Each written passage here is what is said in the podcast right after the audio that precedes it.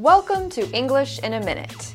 The word volume has many meanings. It can refer to a book or set of books in a series.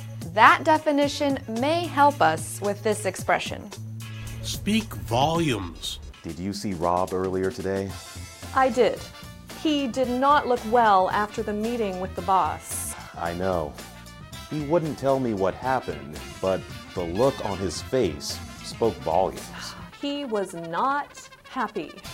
To speak volumes means to provide a lot of information in an indirect way, and often without words. A facial expression, a tone of voice, or some other display can speak volumes. Word experts say this expression does indeed come from volumes of books. And that's English in a minute.